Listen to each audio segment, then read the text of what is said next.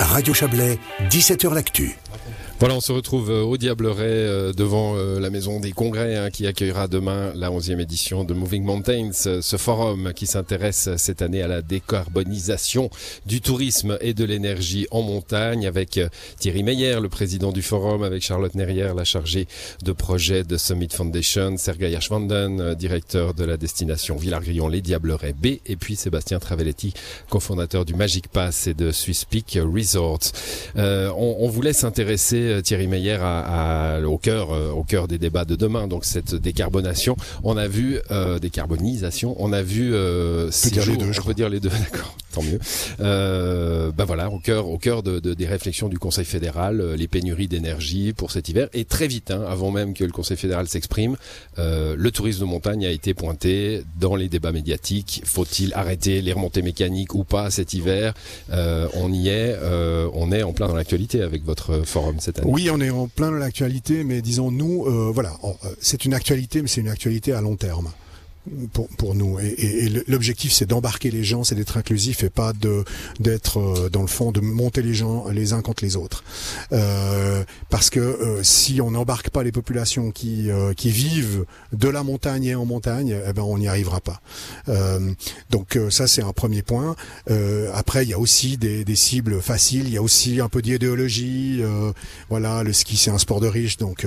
Enfin, bref, il y a plein de choses qui font que la cible est assez facile à viser.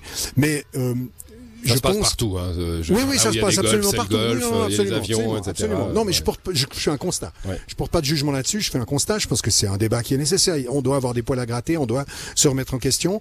Il y a, on a des... Et dans le fond, moi, le constat que je fais, mais après je vais laisser parler les vrais experts. Le constat que je fais, c'est qu'en Suisse, par exemple, on a un certain nombre d'avantages. On n'a pas de... À une ou deux exceptions près, on n'a pas de ces stations qui ont été créées de toutes pièces à 2000 mètres d'altitude qui sont des futurs éléphants blancs dont on ne saura plus quoi faire. On a des villages qui sont souvent reliés par des transports publics, par des trains, etc.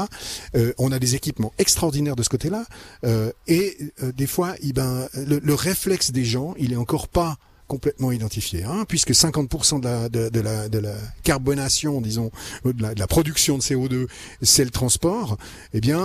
Comment faire pour que il y a eu ce vrai basculement. Alors, est-ce que c'est par la pénurie que ça viendra? C'est possible.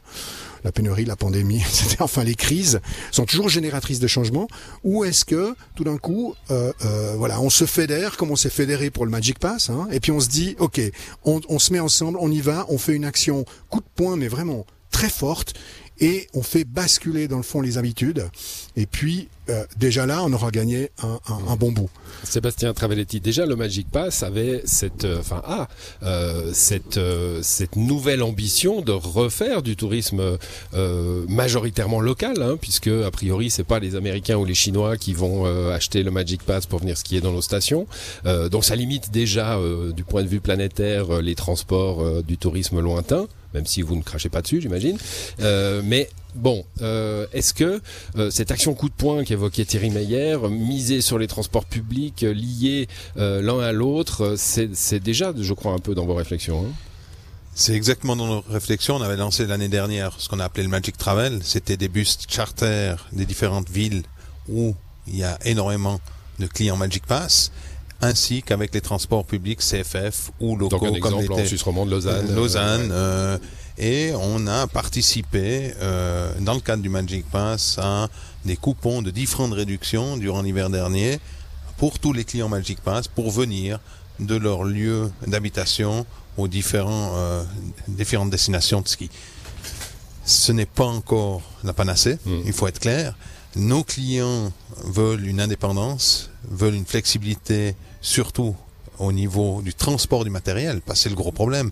Quand vous avez une famille et puis avec vous avez deux de ski, et puis vous avez des changements, sacs à dos, les chaussures, un changement à Aix, si je viens sur Villard-Diablerets, vous avez peut-être un changement encore parce que vous avez pris le bus pour aller à une gare principale, etc. C'est très très difficile. De ce fait, ce qui est pour nous aujourd'hui, on doit faciliter, je dirais, ce déplacement, c'est certain, mais comment, du point de vue matériel, on peut faciliter aussi je dirais, l'arrivée dans les stations. Et ça, c'est le grand challenge futur pour nous. Ouais, il y a peut-être juste un élément de réponse là à creuser. Et je pense que on assiste quand même à un changement peut-être générationnel aussi, c'est la notion de propriété. Avoir ses skis, avoir son propre matériel, comme avoir sa voiture.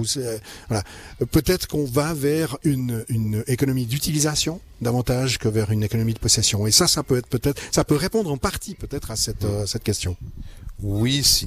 En partie, mais ce qui est extrêmement complexe, ce qu'il faut regarder, c'est que quand Villars, Diablerets, comme on est là, des grandes journées de ski, c'est plus de 15 000 personnes sur le domaine skiable. Et quand vous devez mettre des infrastructures en place pour accueillir 15 000... louer 15 000 paires de skis. Vous venez sur un aspect qui est extrêmement complexe. Ça ne sera jamais le 100%, mais enfin... C'est certain. Mais même si vous dites comme quoi vous voulez capter 10% de ça, c'est 1500 personnes à la journée... Ce n'est pas simple. C'est-à-dire qu'aujourd'hui, dans les destinations en Suisse romande, personne n'est équipé pour ça. Et c'est comment faire changer ces mentalités. Alors cet aspect est complexe, mais on y travaille. On n'est pas là les bras croisés. On souhaite y arriver, mais ça prendra beaucoup de temps. Sergei Ashwanden, une destination touristique comme la vôtre, ça a ce souci-là aussi d'encourager les bonnes pratiques des consommateurs. Venez en transport public. Qu'est-ce qu'on peut faire quand on est à la tête d'une destination ? Non, mais je crois qu'on travaille au quotidien pour améliorer l'expérience client, qui commence depuis le domicile de notre hôte jusqu'à à son lieu final, qui peut être sa résidence secondaire, qui peut être sa croûte au fromage sur les pistes. Ou plus, un plat végétarien ou pas, comme l'a dit Charlotte, libre à chacun de choisir ses goûts et ses couleurs. Mais oui, on y travaille, on essaye de promouvoir, mais ça a été très bien soulevé par Sébastien, il y a quand même une grande complexité. Une complexité par rapport à justement tout le matériel qui va avec un certain confort. On a été habitué à un confort. Je disais sur ton de la plaisanterie, mais je suis père de 4 enfants. Il est vrai que de partir sur le domaine skiable en prenant les transports publics, en portant le matériel, ça fait beaucoup de choses. C'est très compliqué, mais on doit aller dans ce sens, on doit y réfléchir, on doit essayer de penser à des systèmes de location, de stockage, etc. Je crois que le débat, on le voit maintenant, est fort intéressant et je me réjouis d'en parler. Poser ses skis pour la saison, par exemple. Les poser à la saison dans différents casiers, mais ça demande des infrastructures plus grandes, plus conséquentes, avec un système de ventilation, donc à nouveau de l'énergie et des coûts supplémentaires. Alors certes, aujourd'hui, il y a des panneaux solaires qui sont existants ou autres, mais on voit que c'est bien plus complexe que juste avoir une simple idée et puis de se dire il faut le faire et c'est facile. On en est tous conscients depuis des années, on y travaille, on y réfléchit depuis des années aussi. Et vous y travaillerez et y réfléchirez demain à ce forum. On va terminer avec vous, Charlotte. On a avant la pub là, je vous lançais un peu sur les possibilités. On revient sur les remontées mécaniques un peu qui sont le symbole du ski et du tourisme en hiver. On peut diminuer l'empreinte en CO2. On peut les rendre plus sympas pour la planète, ces remontées mécaniques. Les solutions existent ? Oui, les solutions existent. Déjà, de savoir simplement combien on consomme, parce que c'est vrai qu'il y a eu... Il y a eu peut-être des années où on regardait pas trop parce qu'on pouvait se le permettre, ou des bonnes années. Après, je ne travaille pas chez la remontée mécanique. Mais... les coûts et les pénuries vont aider à réfléchir. Oui, je pense. Et là, on travaille en ce moment sur le développement d'un calculateur carbone pour les remontées mécaniques. Et ce serait intéressant justement de voir les impacts. Ce que je voulais dire très concrètement, on peut mettre des panneaux solaires et faire tourner une cabine qui monte à la montagne ou pas ? Alors... Sébastien Travelletti me fait non de la tête, prenez le micro. Non, la puissance requise, elle est extrêmement trop forte, même du fait de la pénurie. Mais qu'est-ce qu'on peut faire alors pour diminuer l'empreinte des remontées mécaniques ? Il y a plusieurs solutions. De nouveau, est-ce qu'on va nous demander de diminuer notre consommation de 10-15% comme on l'a vu hier par le Conseil fédéral pour le gaz ?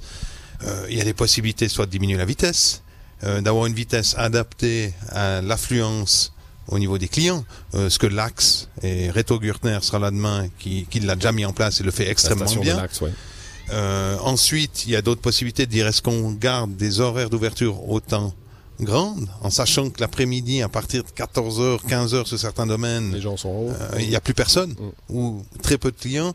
Qu'est-ce qu'on fait ? Est-ce qu'on diminue, je dirais, le domaine en lui-même ? Une économie d'environ 10-15% paraît réaliste. Plus, ça viendra extrêmement complexe parce qu'on va commencer à toucher vraiment aux revenus de la remontée mécanique. Et là, de nouveau, qu'est-ce qui se passe ? C'est toutes les charges, répercussions, etc. Et ça sera complexe dans ce sens-là. Mais Bon, on voit que les réflexions sont là, elles seront longuement et intelligemment discutées, n'en doutons pas, demain dans ce 11e forum. Merci à tous les quatre d'avoir participé à cette émission. Forum Thierry Meyer, sur inscription, hein, je pense. Où est-ce qu'on peut se présenter demain? Tout à fait, on peut se présenter. On peut se présenter quand même. Il y a encore de la place. Il y a encore de la place. Ça sera donc dès demain, quelle heure? Ça commence plus tôt, 8h30, à 8h15. Ouais, 8h15 avec une première table ronde, il y en aura 3 je crois dans la matinée. Merci à vous. C'est la fin de cette émission avec la contribution en début d'émission de Xavier Borjot. Bonne soirée, à demain.